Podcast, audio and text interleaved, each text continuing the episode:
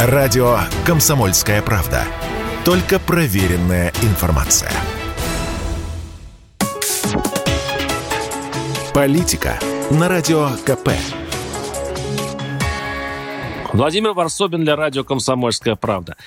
Теперь и демонтаж ЭГ. Все к нему идет. Разумеется, под лозунгом «В советском прошлом учили лучше», есть у контрреволюции начало, нет у контрреволюции конца. Понимаю, что возвращение к временам, о которых ностальгирует наше стареющее общество, психологически закономерно. И экзамен давно стал символом бездушного и неправильного современного образования, но давайте представим, что будет дальше.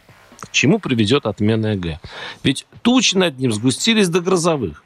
И после выхода России из болонской системы участившихся призывов из Госдумы разобраться с ненавистными чужеземными тестами, Понятно, к чему дело идет. Как заметил не так давно глава Следственного комитета Бастрыкин, давайте возродим советскую школу образования, она была лучшей в мире. Это все признавали всегда, и на это должны быть направлены наши законодательные предложения. Отменить ЕГЭ – это просто пытка какая-то для молодежи. Конец цитаты. Давайте представим. Ладно. Я как раз хорошо помню постсоветские экзамены, будучи и школьником, и абитуриентом, а затем и учителем средней школы. Сейчас при ЕГЭ, напомню, ученик сдает 4 экзамена. Затем он имеет право разослать результаты ЕГЭ в 5 вузов и спокойно ждать зачисления. Мы это отменяем. Взамен получаем советскую систему. Каждый выпускник сдает экзамен по 6-7 школьным предметам. А затем подает документы в один единственный вуз, где его ждет гонка на выживание. Три экзамена. То есть вместо четырех экзаменов наш ребенок получает 10. Остальные не поступившие маршируют в армию.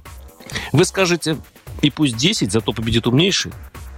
Беда в том, что в этой системе как раз нет ни справедливости, ни реального отбора сильных выпускников. Ведь ЕГЭ при всем своем несовершенстве обеспечивает беспристрастную оценку знаний.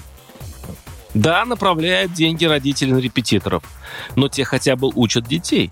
Зато хваленая советская система высшего образования в свои поздние времена была насквозь коррумпированной, если не сказать мафиозной.